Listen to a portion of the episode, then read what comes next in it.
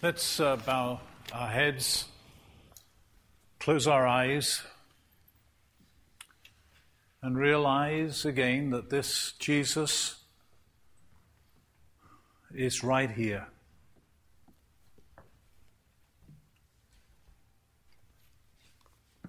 He comes to you.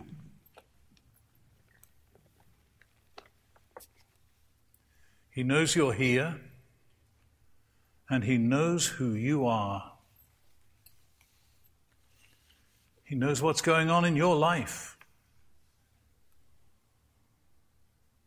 And Just like many of the words that we have sung,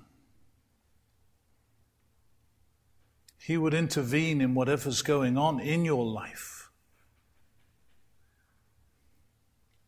sort things out.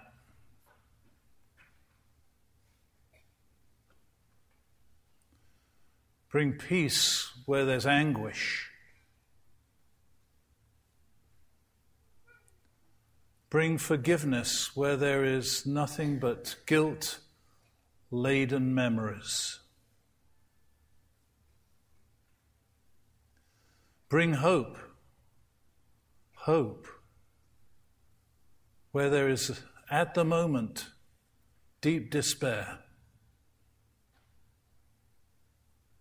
Jesus himself is the hope giver. He is the forgiver. He is the one who can take the tangled mess and muddle you have made of your life and give sanity. Give a vision for a life in the future that will be a blessing to those who know you and others who will meet you.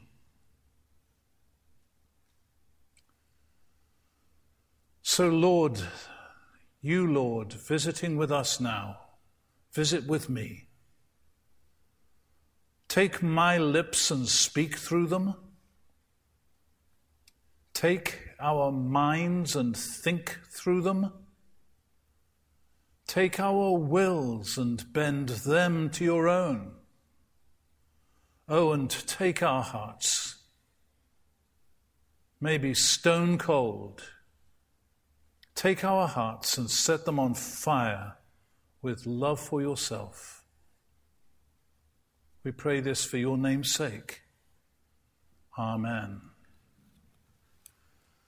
Well, I know you were expecting Pastor Ed to be the preacher and he was unable, for his own reasons, to be with us here this morning. So you get stuck with me one more time.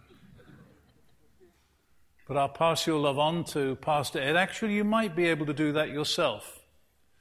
You know, as I was praying, I had certain people in mind whose lives really are a tangle.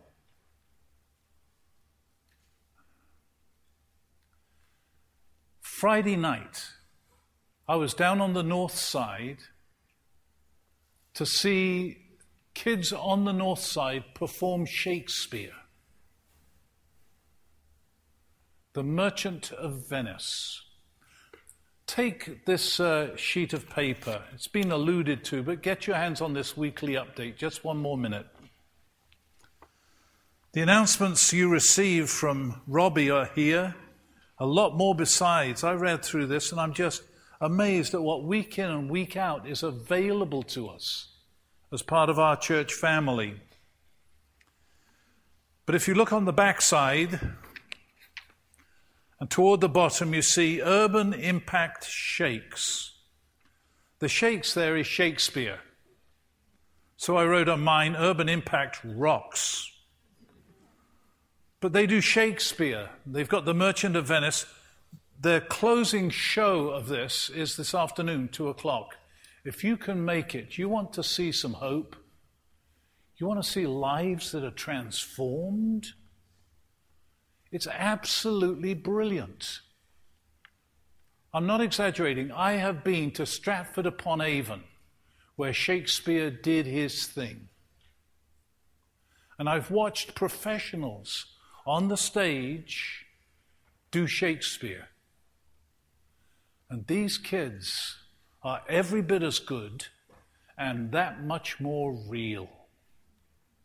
Believe me. They've even built the set, not the actors. That's another group of kids. When you see the set, you realize that the kids built it.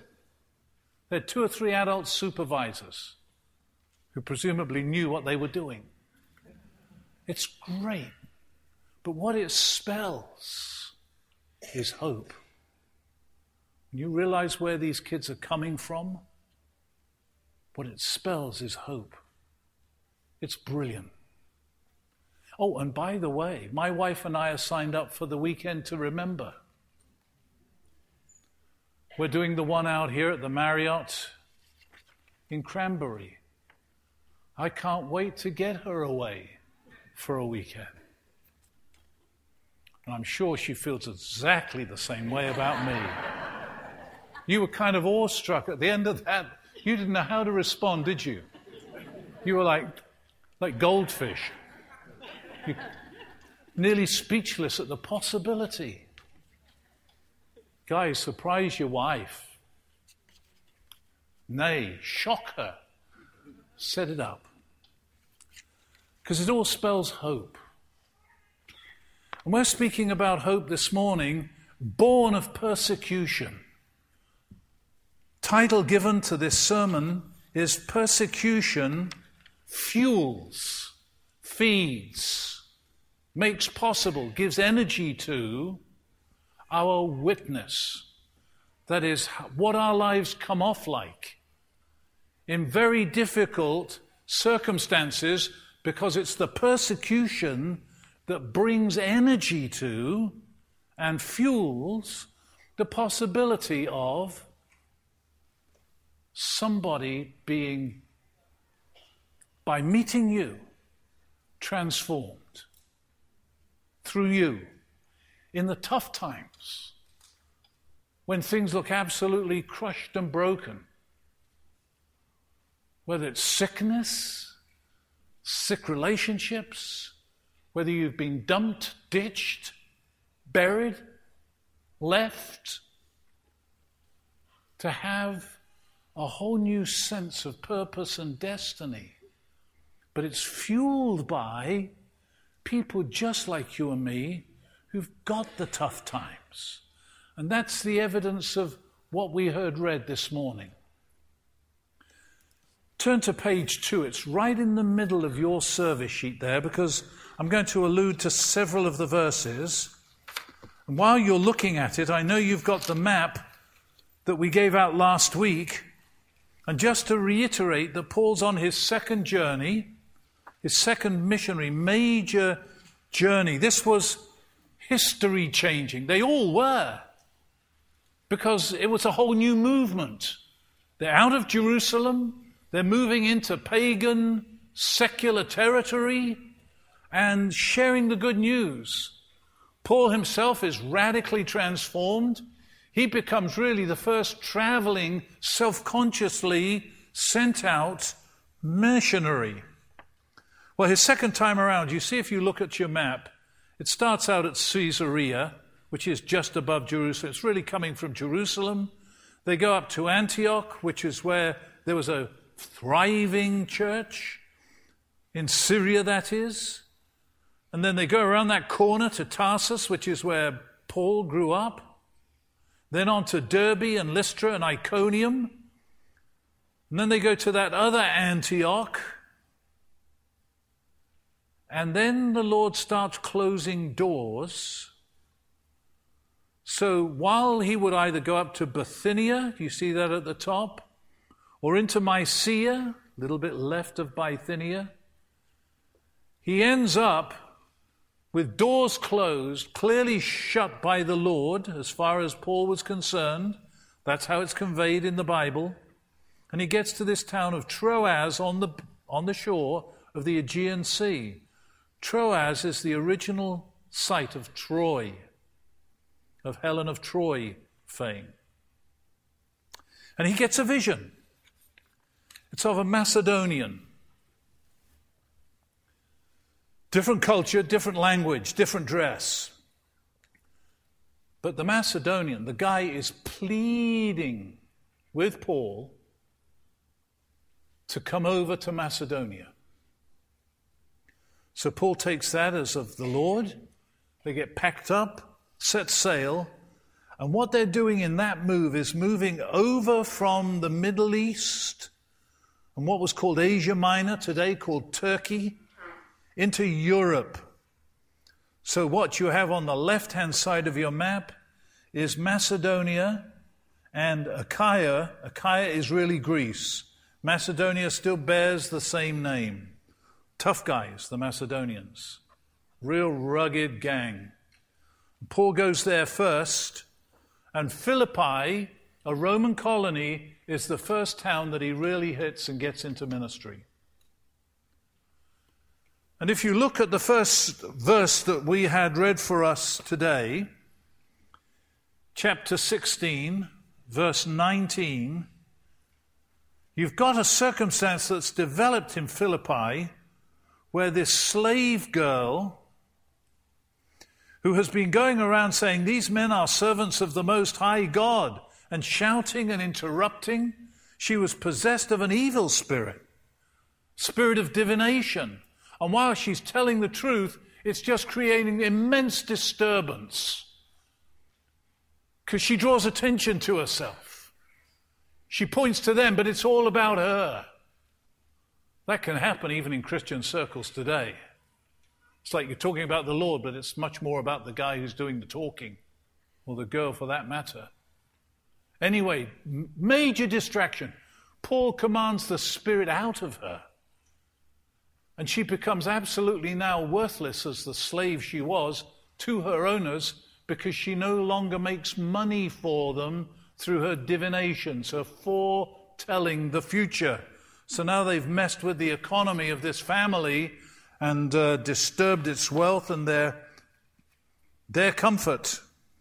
And that's where you pick it up when it says, When the owners of the slave girl, that's all she was, a slave girl, owned.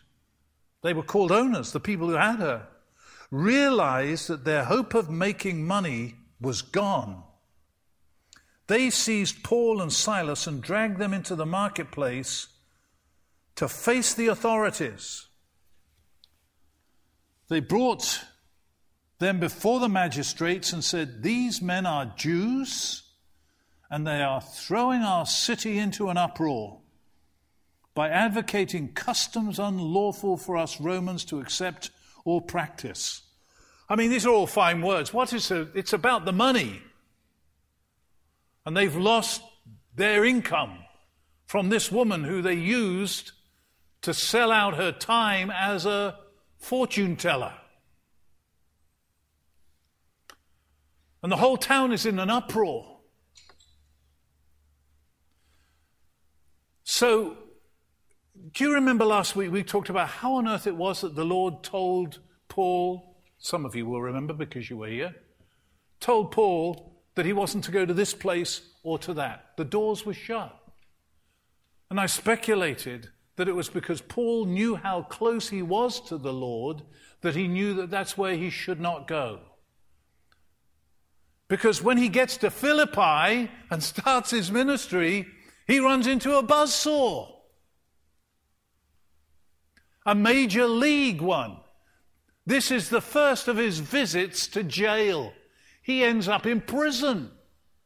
He'd been rejected other places along the way, but here he's flogged. Do you see in the text there it says severely? Rarely does the Bible stop and give you a descriptive. Severely flogged. Beaten, it would appear, within an inch of his life. Then thrown, that's the word that's used here, thrown into prison. And not only shackled to the wall by the arms, but when it says his feet are in stocks, as I was reading this and studying for this message, those stocks set you with your butt on the ground, your arms pinned, and your feet up and spread apart and locked in place so you can't move. Very uncomfortable. And what are those guys doing? Silas and Paul. Do you think that they're not saying, Lord, what happened? We thought you were leading us here. Now look what's happened. Did you really lead us here? The song we've just sung, that you can find us where no one else can. Do you know who the Lord was after in this whole episode? Any ideas? The jailer and his family. How are you going to get to the jailer? Get your messenger thrown in the clink. Beaten up. What a witness. Singing hymns and praying, so that it even says the other prisoners were listening. What on earth is going on here? You don't sing in prison. And they knew these guys had taken a real severe licking. And they're pent up just like the other prisoners are, maybe more so in the center of this prison. And they're singing and praying, praising God. And then in the middle of the praise session, there's an earthquake. It didn't take those guys long to figure two and two. There's a connection between this earthquake and those guys praising God because when it all comes loose and it comes down and the jailer comes running in, he's about to take his own life. Just think of that. He's about to kill himself because he knows, and Paul knows, by the way, because he was a Roman citizen as well as Jewish, that when you lose one prisoner from your charge and you're the guy in charge and they get away, your life is forfeited. You give your, you're executed. This guy didn't want to fall into the hands of, hands of those who would execute him. He's about to fall on his own sword. And Paul says, Don't do it. We are all still here. Paul was after the jailer. Excuse me. The Lord was after the jailer. Paul was the means. And what's amazing is Paul takes charge. There is an authority that comes upon you when you know and love Jesus. And he will have you stand up with that authority and take charge when it appears you have no control. Because Paul says, to the jailer, don't kill yourself, and then says, We're all here.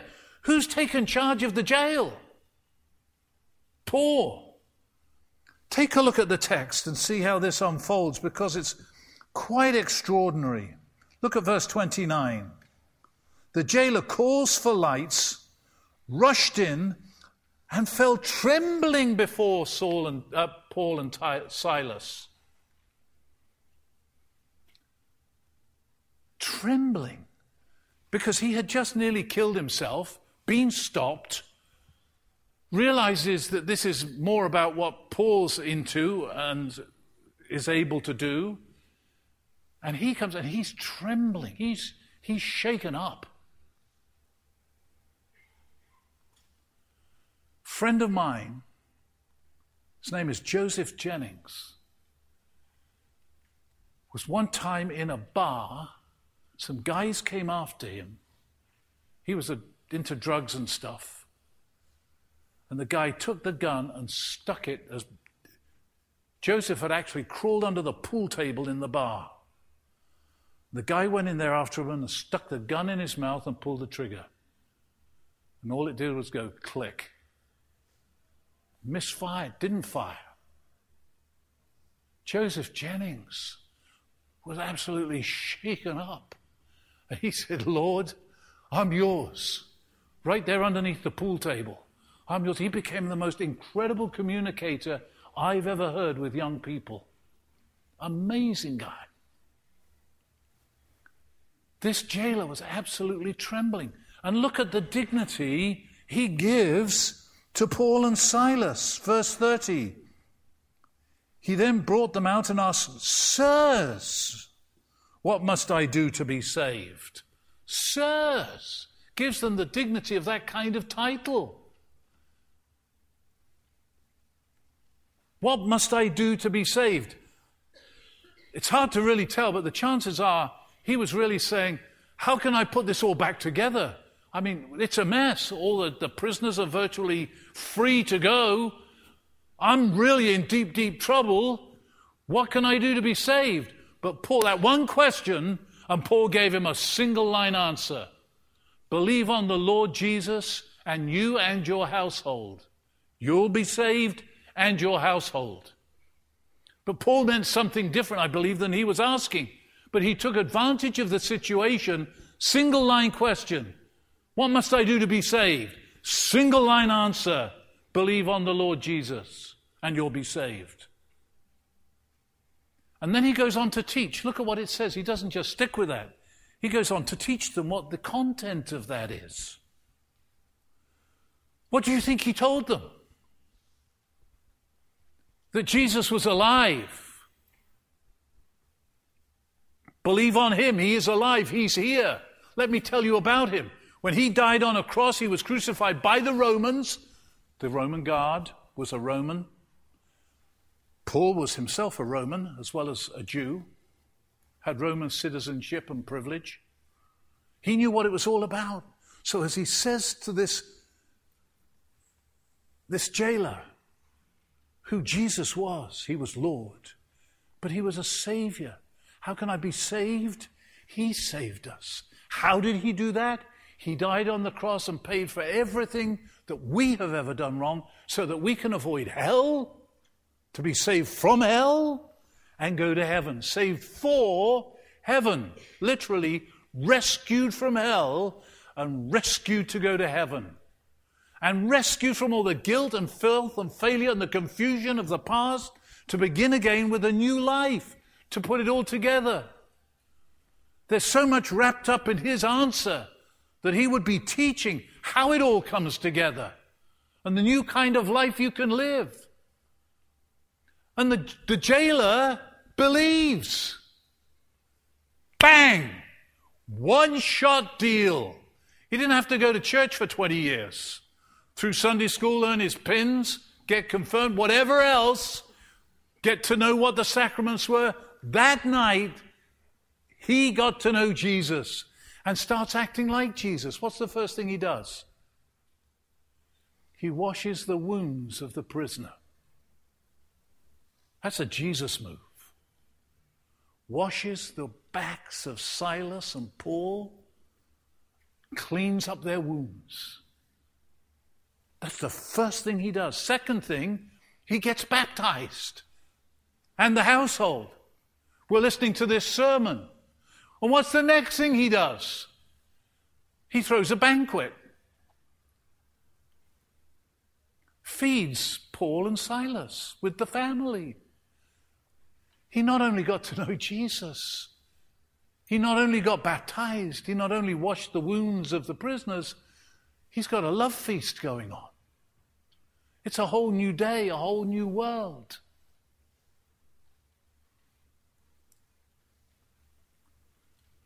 One of the most influential people in my ministry over the years, and I'll name him too because he's gone on to be with the Lord, is Bill Moore. Some of you may have known him from years ago. His wife turned up church, to church with two darling little girls. He didn't go to church, Bill did not. He was a raging alcoholic. And he was so broken and disgusted with himself that he took a kitchen knife and stuck it in himself, right in here, and tried to kill himself. He gets rushed to hospital. They take the knife out of him, open him up, sew him up. When he wakes up, he's got all these tubes inside, and he said, like, I failed to commit suicide. What a loser. And he lifted up the sheet to tear all this stuff out of him that the doctors had put in and saw Jesus the face of Jesus looking at him. He had a vision underneath the sheet of Jesus looking at him. That guy finished his education, began teaching middle school kids in Sewickley, started a drug rehab ministry for the kids who were into drugs, and became the teacher of the middle school kids in Sewickley. This guy talked like he was from New York. He was a wild man. He had one wooden leg from what he had been up to in his life. When he was with some rough kids in his class, he used to take his leg off and throw it at them. this is real. I'm not making a single word of this up. And this guy ends up in my church. He comes to one of my assistants and gives him his gun. He said, I'm done with this. And that guy became so influential in the lives of other people. His marriage was put back together, real. His kids loved him like a real dad. In fact, one of his daughters went into drug rehab as a career. It's all astounding what Jesus does. It is Him. It is not a theological statement. Though we need creedals, we need truth. But it's not the expression of truth in statements of faith, in theological books. It's Jesus Himself. It's Him. That's who rescued Paul, Jesus. It was Jesus who rescued the, the jailer. And the extraordinary thing is that the jailer is the last of three people in this chapter who've been really influenced the first was a Jewish businesswoman, Lydia, who sold purple cloth and material. She was rich, she was wealthy, she ran a business, and she was Jewish. Second person is the slave girl. She owned nothing, was used by her owners, was possessed of an evil spirit, and Paul cast that spirit out of her in the name of Jesus, the power of Jesus. Now the jailer, a Roman, a man of authority and power and influence, comes to know Jesus. Now, this message that adversity fuels witness, that suffering, persecution, rejection. I have to tell you, and I'm not a preacher of doom, because my optimism is in Christ and in the gospel and the power of it all as I'm speaking. But I have to tell you, we Christians, those of us who know and love Jesus and take him seriously, are in for trouble. We're already somewhat in trouble in this country. And step by step, the secularists have taken over. They've thrown the Bible and prayer out of our schools. They've thrown dignity out of the life and womb of the woman with abortion. And now, with their definition of what marriage is,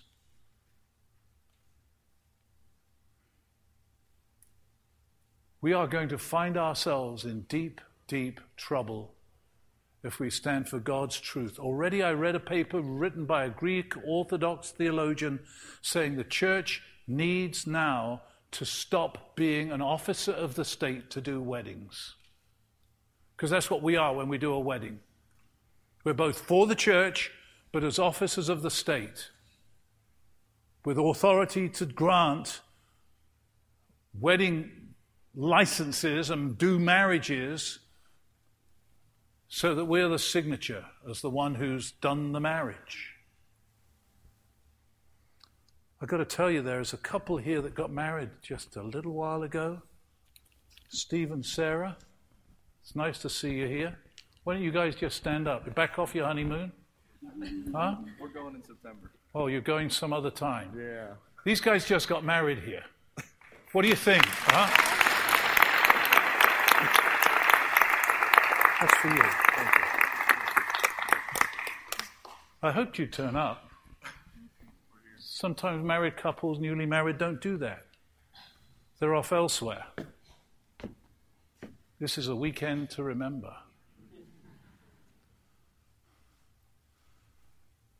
Now, where was I? Before I rudely interrupted myself. Yes, the target on our back. Will you be true to the Lord? You see, the worse it gets, the more will be our opportunity to show off Jesus. That's what it may take to get the church out of its complacency, its easy going, turn up, have a service, and go back to things as normal Sunday afternoon. That our lives really belong to Jesus. That wherever we find ourselves, whatever the circumstances, just as we've been reading, it becomes all about Jesus and introducing people to Him in the midst of both our struggles and theirs. It's not like we've got it licked, but we know who the one is who does. And to introduce people to Him. You may be just that person here this morning. And Jesus is here for you.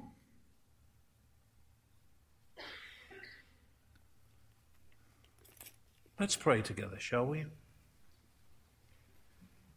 So see the Lord Jesus coming to you. He really loves you. He couldn't love you more. For sure, He'll never love you less.